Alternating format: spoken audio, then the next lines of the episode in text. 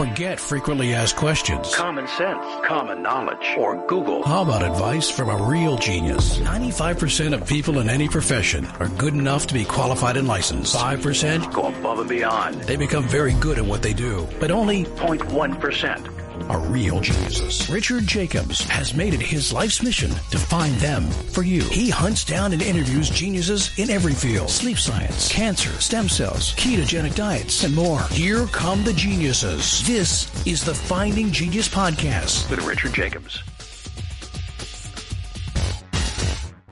Before we begin, a note from our sponsor. I'm Richard Jacobs, Executive Director of the nonprofit Finding Genius Foundation and host of the Finding Genius podcast.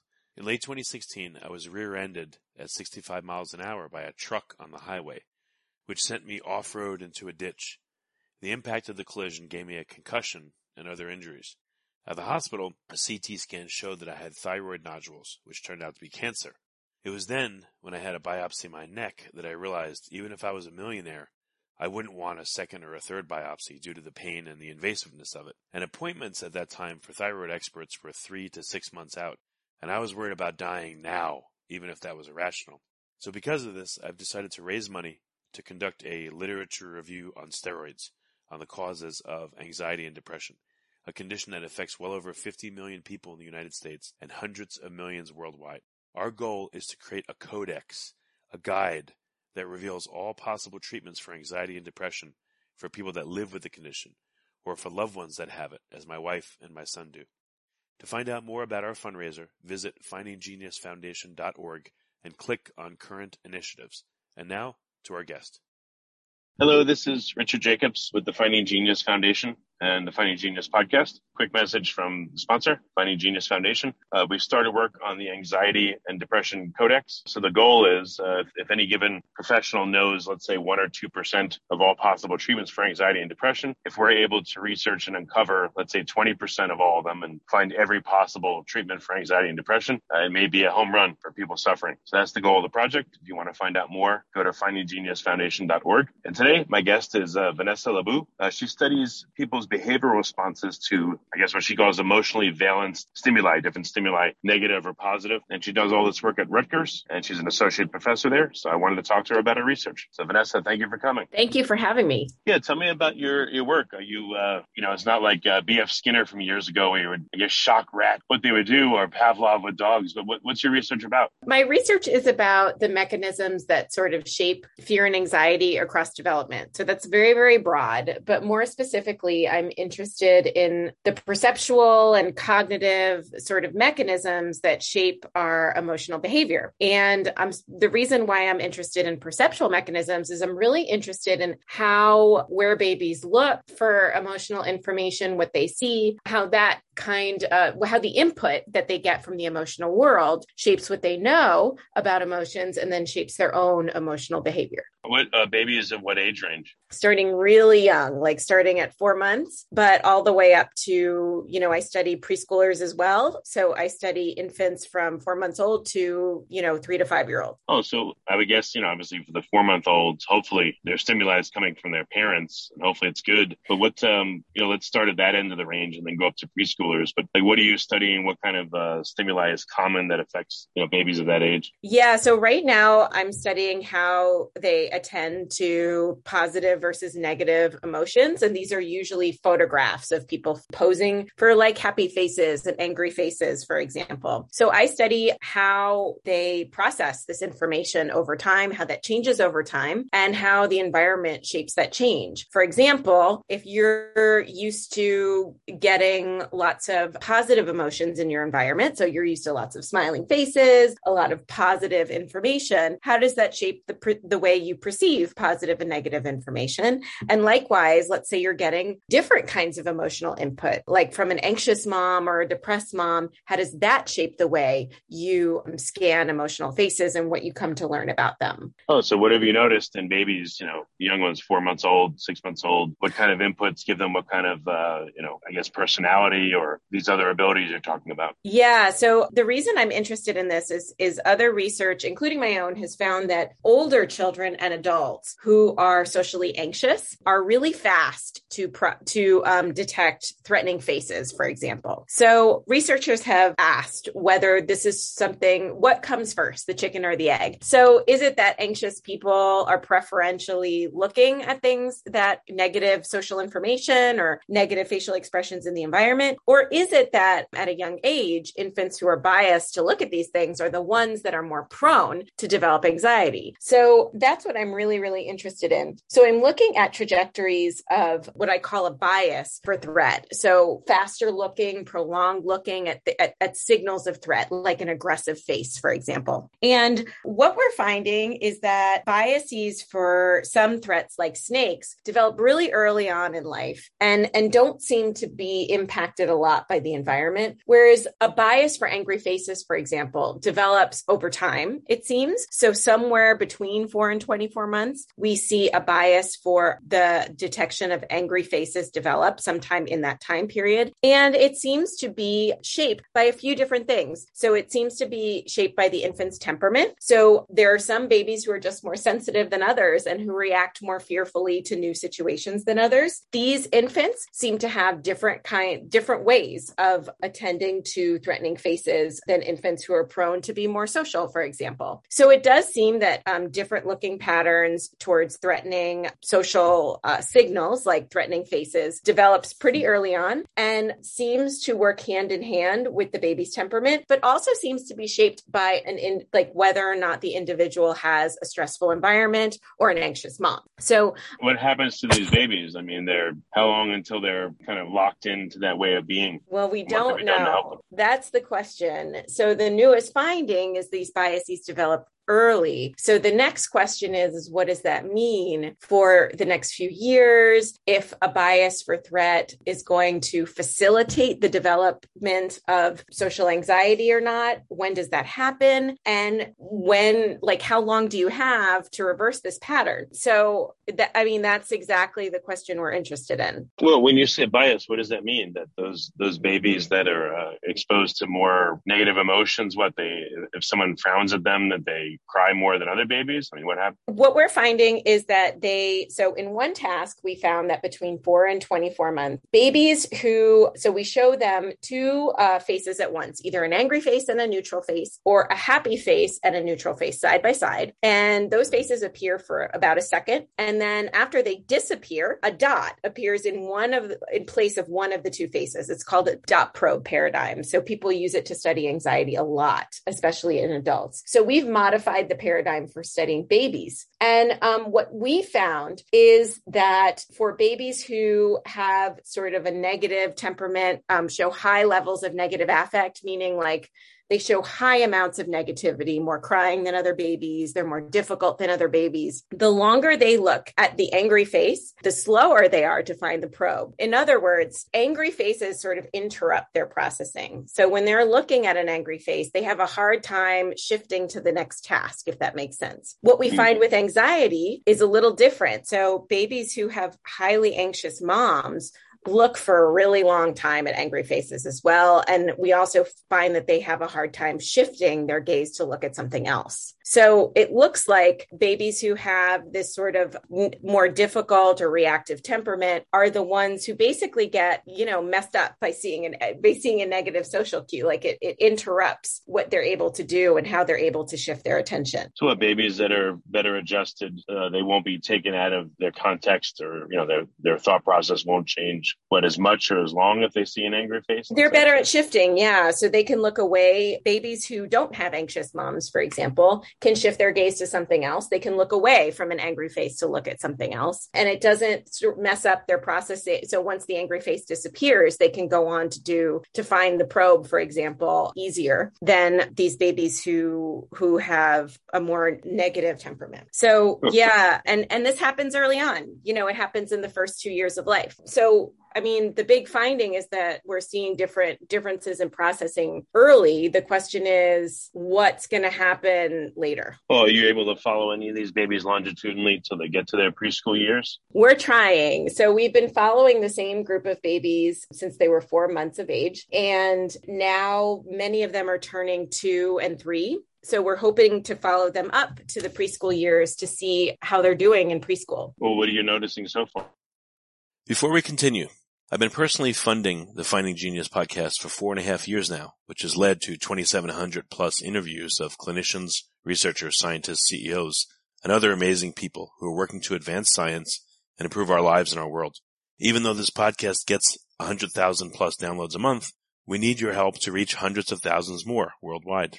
Please visit findinggeniuspodcast.com and click on support us. We have three levels of membership from 10 to $49 a month including perks such as the ability to see ahead in our interview calendar and ask questions of upcoming guests, transcripts of podcasts you're interested in, the ability to request specific topics or guests, and more. Visit findinggeniuspodcast.com and click support us today. Now back to the show we don't know yet. So we're, we're, they're still you know it's still early. Oh but how long how long are the longest uh, kids you've been following? Have you been uh, follow them for up to a year or two years or oh we've been following been since they were four months old and now they're two and three. Okay so it's a long time. What so what have you noticed? What's their development look like versus uh, kids that aren't anxious? Well they, they're not anxious yet. So we're actually studying them before they develop anxiety. So the big question is who develops anxiety right? So we know who might be at risk. So we have, you know, these babies with an inhibited temperament are probably the most at risk to develop anxiety. So the question is, how does that temperament work with their attention to sort of shape the development of anxiety over time? So two and three year olds are too young to have anxiety. But by the time they turn four, five, and six, we might actually be able to see anxious symptoms develop, which is why we want to study them for a long time. But what do they have at ages two and three? Not anxiety. What how would you characterize it? We could characterize them by you know internalizing symptoms. So we can we can characterize them by symptoms of shyness for example um, sociability. So there are lots of measures that we could use but it's certainly not going to be anything at like a clinical level at this age. Okay so you're watching them and waiting to see uh, you know what they're going to do as they get a bit older. Yeah and you know the goal is to find out all of these things that we're measuring at four and eight and 12 and 18 and 24 months. What are the what's the constellation of factors that come together to best predict anxiety later? Well do you know at what age uh, people typically see anxiety in people? I would have to look it up probably at least not till six and seven. So it's not something that you know, you see in the preschool years. I mean, you have to be really careful about diagnosing, doing any kind of diagnosis at that early age. But we do see, you know, you can see the, the beginning symptoms of anxious behavior at those ages. Oh, what are you seeing even at two and three if it's not full blown? Well, we don't know yet. We haven't analyzed that data yet. But at the 24 month, when we saw them at 24 months, we brought them in in pairs. So mm. basically, we look at their behavior when they're with a brand new peer. So if you want to look at like socially anxious behavior, you have to bring kids in with other kids that they don't know. So we look at, you know, how willing they are to play, how much they cling to the mom. These are the kinds of things you can see at two and three. Okay. So once you're able to observe some behaviors, uh, what do you think this is going to lead to? What ideas for better or different parenting, or how is this going to manifest? I think it's going to tell us something about one, how early perceptual information starts playing a role in the development of anxious behaviors. So, and and how important the emotional input they get is. So, I one thing that we may not be able to change, for example, is the baby's temperament is quite is biologically based, but it could be that having like you know certain kinds of environments are most beneficial to babies who might be prone to developing anxiety or even kind of not even full blown anxiety, but anxious behaviors. But most importantly, uh, what we're seeing is what kinds of environmental impacts shape this. So, like having an anxious mom, we're also finding that having a, a mom who's stressed out, for example, might might shape these trajectories. So, what it's going to imply is that intervention early, very early on, meaning in the first month of life, with mom might be most beneficial. So, in other words, making sure mom has what she needs, making sure that anxious and depressed moms have the resources they need because they're giving emotional information to their infants, and that information is shaping the baby's understanding understanding of other people's emotions and their expectations about social interactions. So if we find what we think we're going to find, which is that these early attention sort of shapes anxious behaviors, that carries implications for, for first of all, how early we would want to intervene and the method of intervention, how we would really want to increase our resources to mothers that might be experiencing some um, mental health difficulties, especially in the first few years of life. Does any of this exist right now or, or no? If you like this podcast, please click the link in the description to subscribe and review us on iTunes. I'm sure that interventions exist to help moms, but it's certainly not enough, right? When you think about how many moms, for example, experience postpartum depression or even the postpartum blues, it's like a lot of women go through this. I don't think that I don't think that we know enough yet about the repercussions of these kinds of things for infants. But if they are what we're starting to see, it suggests that like the mom's emotionality at home matters to the baby and what the baby learns. This is just odd. So no one has studied this. There's no there's no real data or conclusions. It's no. I mean, we've always known that maternal one of the best predictors of childhood anxiety is maternal anxiety, right? So we've known that for a really long time. We've known that there are certainly biological factors at play, right? But I think what's new here is that something as low level as infant attention, what they're looking at, I, I think it's new to think about attention to emotion emotion as an early mechanism for the development of anxiety. I think that's relatively new.